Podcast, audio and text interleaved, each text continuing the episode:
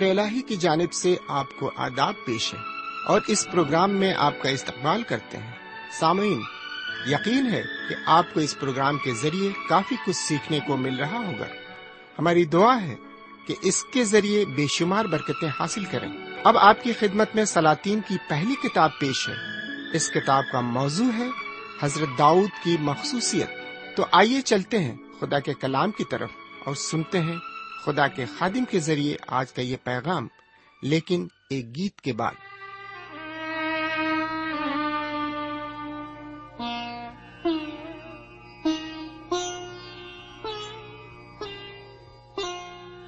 چراغ جل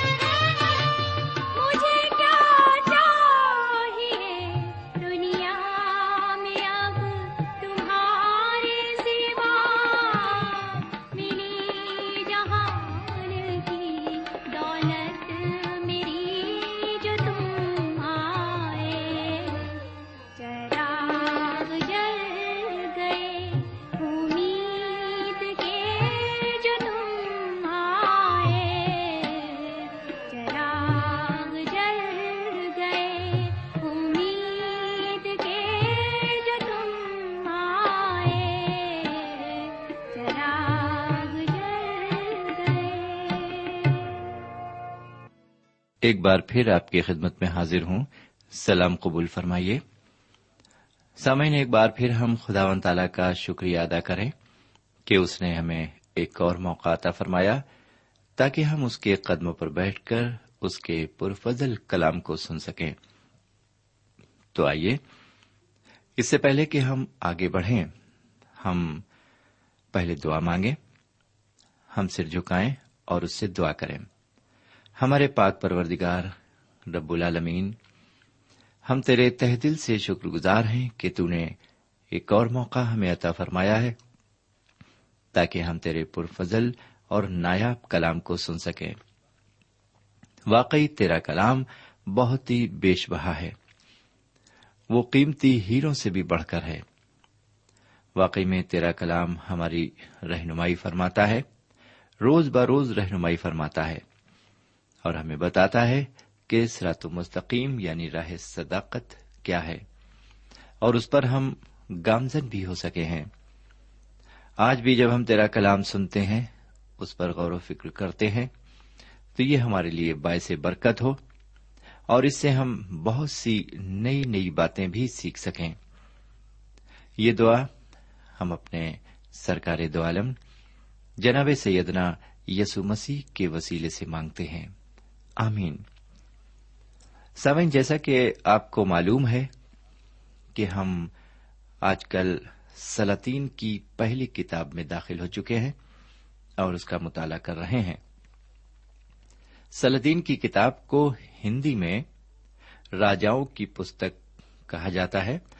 یہ دو پستکیں ہیں، دو کتابیں ہیں، پہلا سلاطین اور دوسرا سلاطین یعنی پہلا راجا اور دوسرا راجا۔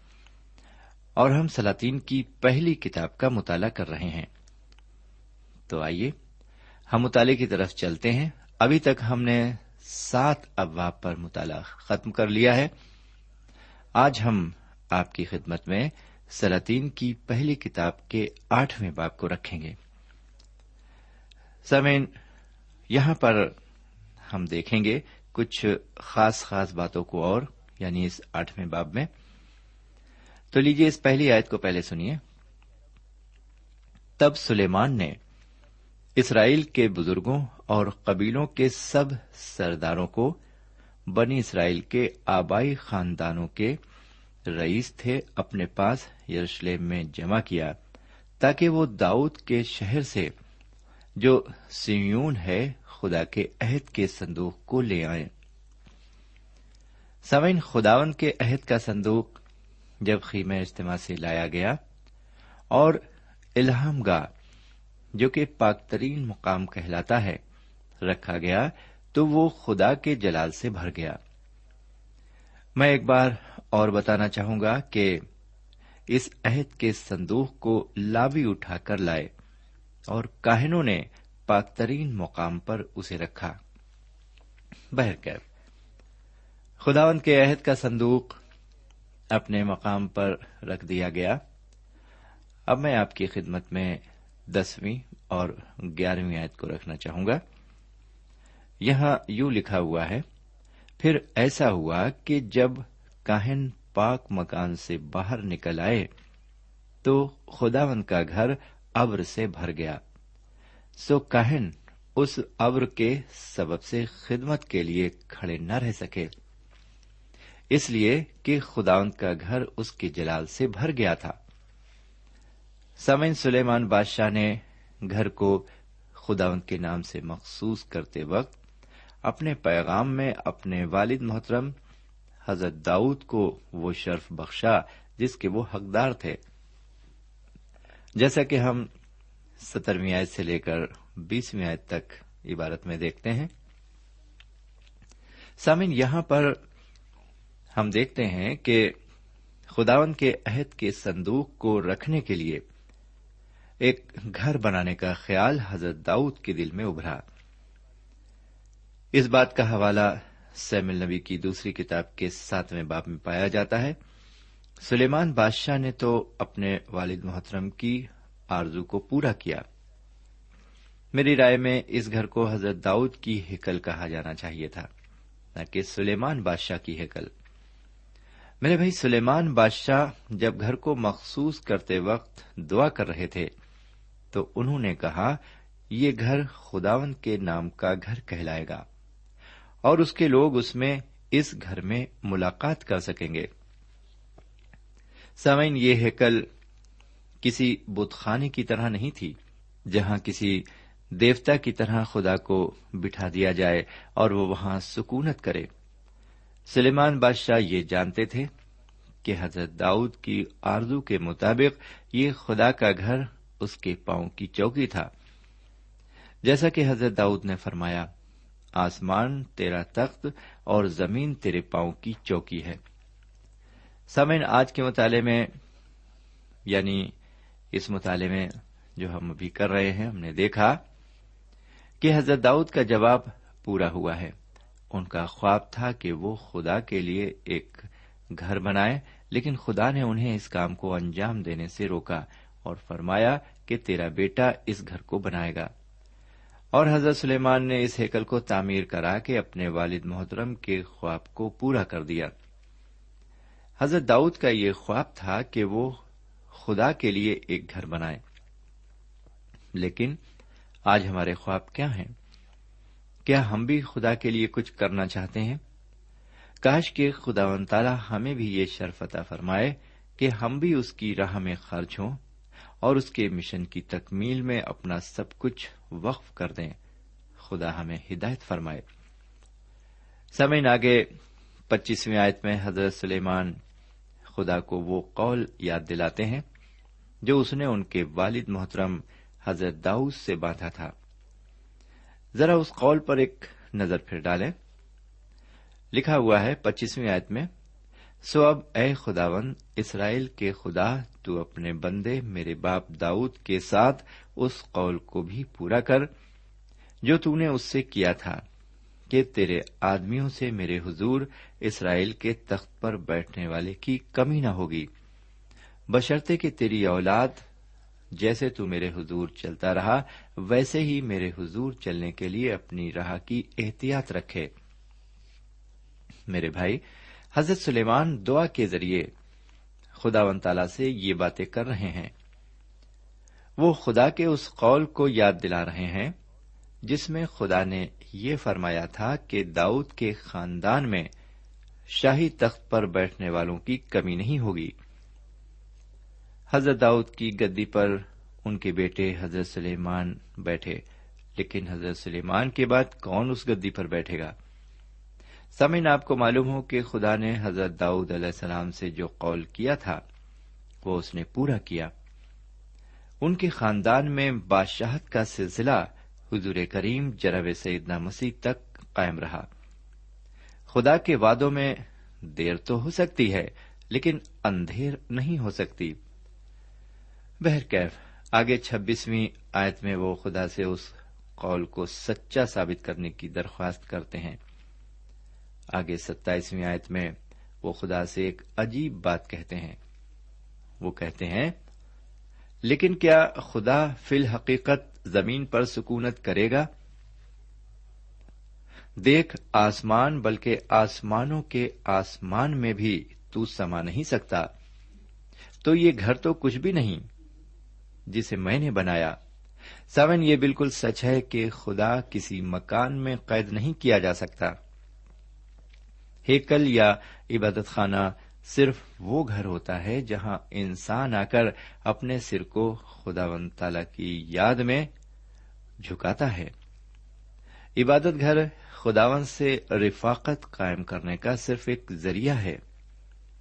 یہ نظریہ غیر قوموں اور غیر مذہب لوگوں کا ہے کہ خالق دو جہاں گھروں میں رہ سکتا ہے۔ میرے بھائی، گھر اس کی سکونت گاہ کبھی نہیں ہو سکتے۔ سلیمان بادشاہ خود فرماتے ہیں کہ تو آسمانوں کے آسمان میں بھی سما نہیں سکتا۔ تو یہ گھر تو کچھ بھی نہیں جسے میں نے بنایا۔ میرے پیارے بھائی بہن خدا ون تالا ہر جگہ اور ہر مقام پر موجود ہے۔ اس کا ظہور ہر شے سے نمایاں ہے۔ سمے اب میں آپ کو اس حصے میں لے چلتا ہوں جو بہت ہی دلچسپ حصہ ہے۔ جب بنی اسرائیل خداوند کے حضور گناہ کریں گے، اس دن خدا ان کو چھوڑ دے گا اور وہ پھر اسیری میں چلے جائیں گے۔ بہرکیف مطالعے کو آگے بڑھاتے ہوئے میں آپ کی توجہ اس بات کی چھیالیسویں آیت پر دلانا چاہوں گا۔ لکھا ہوا ہے، اگر وہ تیرا گناہ کریں کیونکہ کوئی ایسا آدمی نہیں جو گناہ نہ کرتا ہو۔ اور تو ان سے ناراض ہو کر ان کو دشمن کے حوالے کر دے، ایسا کہ وہ دشمن ان کو اسیر کر کے اپنے ملک میں لے جائے، خواہ وہ دور ہو یا نزدیک۔ سمین یہ ہے خدا کا فیصلہ گنہگاروں کے لیے، جو اس عبارت میں بیان کیا گیا ہے۔ بہت سے لوگوں کا یہ خیال ہے کہ وہ کوئی گناہ نہیں کرتے۔ ایسے لوگوں کا یہ سوچنا کہ وہ گناہ نہیں کرتے، اس لیے وہ گنہگار نہیں، بالکل غلط ہے۔ ہم دن بھر میں ایک دو نہیں بلکہ بے شمار گناہ کرتے ہیں۔ اور یہ بھی صحیح ہے کہ گناہ کی مزدوری موت ہے۔ جب تک ہم کو نجات حاصل نہیں ہوتی، ہم موت کی سزا کے حقدار ہیں۔ یہ موت روحانی موت ہوگی۔ جسمانی موت سے تو مجھے اور آپ کو اور دنیا کے ہر انسان کو گزرنا ہی ہوگا، لیکن یہ موت روحانی موت ہوگی۔ سینتالیسویں اور اڑتالیسویں آیت کے مطابق جناب سلیمان اپنی دعا اور مناجات کے درمیان بنی اسرائیل کو یہ بتاتے ہیں کہ جب ان کا یہ ہیکل تباہ کر دیا جائے اور جب وہ اسیر ہو کر غیر ملک میں لے جائے جائیں تو ان کو کیا کرنا چاہیے؟ اور یہی کام دانیل لوی نے بابل میں کیا۔ جب وہ اسیر بنا کر لے جائے گئے، انہوں نے اپنی کھڑکی کے دروازے یروشلم کی طرف کھول کر اس ہیکل کی طرف منہ کر کے خدا تعالی سے دعا مانگی۔ انہوں نے لوگوں کے گناہوں کا اقرار کیا اور اپنے گناہوں کا بھی اقرار کیا۔ آگے انچاسویں اور پچاسویں آیت یہ بتاتی ہے کہ خدا و تعالی ان کی دعا اور مناجات سن کر انہیں جواب دے گا۔ دانیل نبی کی دعا کو سن کر خدا نے جواب دیا، میرے پیارے بھائی بہن اور میرے پیارے بزرگ، آپ یہ نہ سمجھیں کہ خدا و تعالی آج ہماری دعاؤں اور مناجاتوں کو نہیں سنتا۔ وہ آج بھی حضور کریم جناب سیدنا مسیح کے وسیلے سے سنتا ہے۔ اور جواب دیتا ہے، یہی نہیں، حضور کریم نے خود وعدے کے طور پر فرمایا، اگر تم میں سے دو شخص زمین پر کسی بات کے لیے جسے وہ چاہتے ہیں اتفاق کریں تو وہ میرے خدا کی طرف سے جو آسمان پر ہے، ان کے لیے ہو جائے گی۔ کیونکہ جہاں دو یا تین میرے نام پر اکٹھے ہیں، وہاں میں ان کے بیچ میں ہوں۔ سمن میں ایک بار پھر زور دے کر کہوں گا کہ خدا تعالی ہماری دعاؤں کو سنتا ہے اور جواب بھی دیتا ہے۔ میرے پیارے بھائی بہن، اس معاملے میں آپ کا کیا تجربہ ہے؟ کہ آپ کی دعائیں سنی جاتی ہیں؟ اگر نہیں، تو ضرور کہیں کمی ہے۔ خدا سے رشتے کا تار کہیں نہ کہیں پر ضرور ٹوٹا ہوا ہے۔ بہرکیف، انچاسویں آیت سے لے کر چوسٹویں آیت تک عبارت پر ہم غور کریں گے۔ سوئن انچاسویں آیت سے لے کر ترپن آیت تک حضرت سلیمان کی دعا جاری ہے۔ ان آیتوں میں وہ خاص کر اپنی قوم اسرائیل کی پیروی کر رہے ہیں۔ وہ خدا سے عہد لے رہے ہیں کہ اگر اسرائیلی کبھی تیری راہ سے بھٹک جائے اور گمراہیت کی راہ پر چلے جائیں تو تو انہیں معاف کر دینا۔ اکیاون آج میں وہ خدا کو یاد دلا رہے ہیں کہ یہ وہ مقام ہے۔ یہ وہ قوم ہے جسے تو مصر سے لوہے کے بھٹے میں سے نکال کر لایا ہے۔ سامعین، حضرت سلیمان کو اس بات کا اچھی طرح احساس ہے کہ ان کے داد پرداد جب مصر کی غلامی میں تھے تو وہ اس حالت میں تھے کہ جیسے وہ لوہے کے بھٹے میں رہتے ہوں۔ حضرت سلیمان کو یہ سب معلومات کیسے ہوئی؟ اس سے پتا چلتا ہے۔ اس سے پتا چلتا ہے کہ ان کے خاندان کے بزرگ برابر اپنے بچوں کو مصر کا تجربہ بتاتے رہے ہیں۔ اسی لیے حضرت سلیمان کو مصر کی باتیں آج تک یاد ہیں۔ میرے بھائی، اسی طرح ہمیں بھی چاہیے کہ ہم بھی برابر اپنے جی ہاں برابر اپنے بچوں کو دینی باتوں سے آگاہ کراتے رہیں، تاکہ وہ خدا رسول کو بھول نہ جائیں۔ اور گمراہی کے راستے پر نہ چلے جائیں۔ آج بہت سے نوجوانوں کو یہ نہیں معلوم کہ خدا کیا ہے۔ اس کے نبیوں اور رسولوں کا کیا مقام ہے۔ دین اور ایمان کون سی دولت ہے نجات اور فلاح کا کیا مطلب ہے؟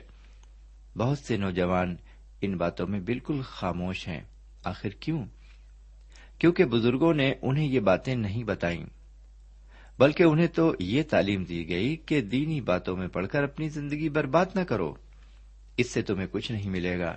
تم پڑھائی میں اپنا دل لگاؤ، ڈاکٹر، انجینئر یا کوئی آفیسر بن کر خوب پیسہ کمانا، یہی تمہارے کام آئے گا۔ میرے بھائی، آج نبے فیصدی گھروں میں یہی تعلیم دی جا رہی ہے۔ اس لیے آج کے نوجوان خدا سے بہت دور ہیں۔ دین اور ایمان کی ان کی زندگی میں کوئی جگہ نہیں ہے۔ اسی لیے آج دنیا کا حال بدتر اور بدتر ہوتا جا رہا ہے۔ آج نوجوانوں کی نظر میں جائز اور ناجائز کا کوئی فرق نہیں، کیونکہ انہیں یہ سب بتایا ہی نہیں گیا ہے۔ لیکن حضرت سلیمان تک مصر کا سارا واقعہ ان تک بڑی اچھی طرح پہنچایا۔ اسی لیے انہوں نے مصر کو لوہے کا بھٹا کہا۔ بہرکیف، اب ذرا اس باپ کی چون آیت کو سنیے۔ یہاں اس طرح لکھا ہوا ہے۔ اور ایسا ہوا کہ جب سلیمان خداون سے یہ سب مناجات کر چکا، تو وہ خداون کے مذہبے کے سامنے ملے، جہاں وہ اپنے ہاتھ آسمان کی طرف پھیلائے ہوئے گھٹنے ٹیکے تھا، اٹھا۔ سامن یہ عبارت یہ ظاہر کرتی ہے کہ سلیمان بادشاہ کس طریقے سے خداون کی منجات کر رہے تھے۔ وہ آسمان کی طرف ہاتھ پھیلا کر اور گھٹنے ٹیکے ہوئے مناجات کر رہے تھے۔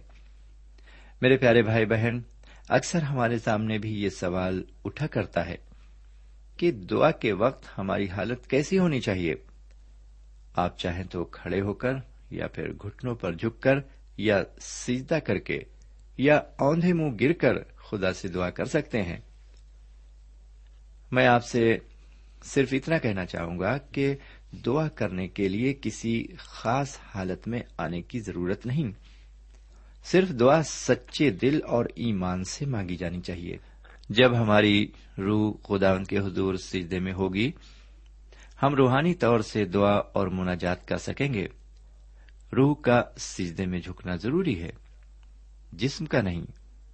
بہرکیب اب میں آپ کی خدمت میں ترسٹھ آئے سے لے کر پینسٹھویں آئے تک عبارت کو پیش کرتا ہوں۔ سامن یہاں پر مذبح اور قربانی کا ذکر کیا گیا ہے۔ یہ مذبح جو کہ خدا ان کے گھر میں تعمیر کیا گیا تھا، بہت چھوٹا تھا۔ اور اس میں سختنی قربانی، نظر کی قربانی اور سلامتی کے زبیوں کی چربی کے لیے گنجائش نہ تھی۔ آپ نے سنا کہ خدا ان کے گھر کو مخصوص کرتے وقت کثیر تعداد میں جانوروں کی قربانی کی گئی۔ سامعین، اس موقع پر اسرائیل کی ایک بڑی جماعت نے خدا ان کے گھر کو مخصوص کیے جانے کی تقریب میں شرکت کی۔ وہ سات دن اور پھر سات دن یعنی کہ چودہ دنوں تک عید مناتے رہے۔ سامعین، یہ لوگ دور دراز مقاموں سے شرکت کرنے کے لیے آئے تھے۔ یہ ان کے لیے بڑی خوشی کی بات تھی۔ ایسا معلوم ہوتا تھا جیسے وہ سب پکنک پر آئے ہوئے ہوں۔ جی ہاں میرے پیارے بھائی بہن، ان کے چہرے حشاش بشاش تھے اور خوشی ان کے چہروں سے جھلکتی دکھائی پڑتی تھی۔ ان کے دل کافی خوش اور مسرور تھے۔ سامن اس مطالعے میں ہم نے دیکھا کہ خداون کا گھر جسے حضرت داؤد علیہ السلام بنانا چاہتے تھے بن کر تیار ہو گیا۔ اس باب میں ہم نے دیکھا کہ سلیمان بادشاہ نے اس گھر کو خدا کے لیے مخصوص کیا۔ اس رسم میں اسرائیل لوگ کثرت سے آ کر جمع ہوتے ہیں اور چودہ دن تک عید مناتے ہیں۔ سلیمان بادشاہ آسمان کی طرف ہاتھ پھیلا کر اور گھٹنوں پر بیٹھ کر دعا اور مناجات کرتے ہیں۔ دعا کرنے کا یہ طریقہ بہت سی کلیسیاؤں میں استعمال کیا جاتا ہے۔ جی ہاں بہت سی کلیسیاؤں میں یہ طریقہ استعمال کیا جاتا ہے۔ سامعین، آپ خدا و تعالی سے کسی بھی طریقے کو استعمال کر کے دعا کر سکتے ہیں۔ بشرطے کہ آپ کا دل پاک صاف ہو اور آپ کو کامل بھروسہ ہونا چاہیے کہ خدا و تعالی آپ کی دعا سن رہا ہے۔ وہ یقیناً آپ کو جواب دے گا۔ جس طرح ہم یونا کی انجیل کے چوتھے باپ میں پڑھتے ہیں کہ ہمارے حضور کریم کنویں پر بیٹھے ہوئے تھے۔ سامریا کی بات ہے یہ۔ کنویں پر بیٹھے ہوئے تھے اور ان کے شاگرد نزدیک کے گاؤں میں کھانا لینے گئے ہوئے تھے۔ اور وہاں پر ایک سامری عورت کنویں سے پانی بھرنے کے لیے آتی ہے۔ اور وہاں پر حضور کریم جناب سیدنا مسیح کی اس سے گفت و شنید ہوتی ہے۔ اور وہ عورت بھی ان سے یہی کہتی ہے، ہمارے باپ دادا نے تو اس پہاڑ پر پرستش کی۔ اور تم کہتے ہو کہ وہ جگہ جہاں پرستش کرنا چاہیے یروشلم ہے۔ میرے پیارے بھائی بہن، یہاں پر ہم دیکھتے ہیں کہ اس عورت سے حضور کریم کی بات چیت اسی دور سے گزرتی ہے۔ ہم بھی یہ سوچتے ہیں کہ دعا یہاں پر کرنی چاہیے، دعا ہیکل میں کرنی چاہیے، دعا عبادت خانے میں کی جانی چاہیے، دعا فلا جگہ پر کرنی چاہیے۔ لیکن ہمارے حضور کریم جناب سیدنا یسو مسیح نے ایک بہت اچھی بات فرمائی ہے۔ میرے پیارے بھائی بہن، آپ دعا کہیں بھی کر سکتے ہیں، لیکن ایک بات کا خاص دھیان ہمیں رکھنا چاہیے، جو اسی یوہنا کی انجیل کے چوتھے باپ کی چوبیسویں آیت میں انہوں نے کہی ہے۔ بلکہ تیئیسویں آیت سے میں پڑھوں گا، لکھا ہے، وہ کہتے ہیں، مگر وہ وقت آتا ہے، بلکہ اب ہی ہے کہ سچے پرستار باپ کی پرستش روح اور سچائی سے کریں گے، کیونکہ باپ اپنے لیے ایسے ہی پرستار ڈھونڈتا ہے۔ آگے وہ فرماتے ہیں، خدا روح ہے اور ضرور ہے کہ اس کے پرستار روح اور سچائی سے پرستش کریں۔ سنا آپ نے میرے بھائی، یہ ہے وہ طریقہ جب ہم دعا کرتے ہیں۔ میرے پیارے بھائی بہن، دعا کرنے سے پہلے ہمارا دل مخلص ہونا چاہیے۔ ہماری روح تیار ہونی چاہیے اور جب ہم خدا سے بات چیت کریں اور ہم اس سے دعا مانگے تو وہ دعا روح اور سچائی پر مشتمل ہونی چاہیے۔ بہرکیف، یہاں پر ہم آج کی بات چیت کو روکتے ہیں اور خدا نے چاہا اور اس کی مرضی ہوئی تو اگلے پروگرام میں ہم آپ سے پھر ملیں گے اور پھر آپ کی خدمت میں سلاطین کی پہلی کتاب کے نویں باپ کو لے کر آئیں گے۔ اور پھر ہم دیکھیں گے اس کے ذریعے خدا و تعالی ہم سے کیا فرماتا ہے۔ اب یہیں پر ہمیں اجازت دیجیے۔ خدا حافظ۔ سامعین، اس مطالعے سے آپ کو روحانی تقویت حاصل ہوئی ہوگی۔ ہمیں یقین ہے، آپ اپنے تاثرات سے ہمیں ضرور نوازیں گے۔ ہم آپ کے خط کے منتظر رہیں گے۔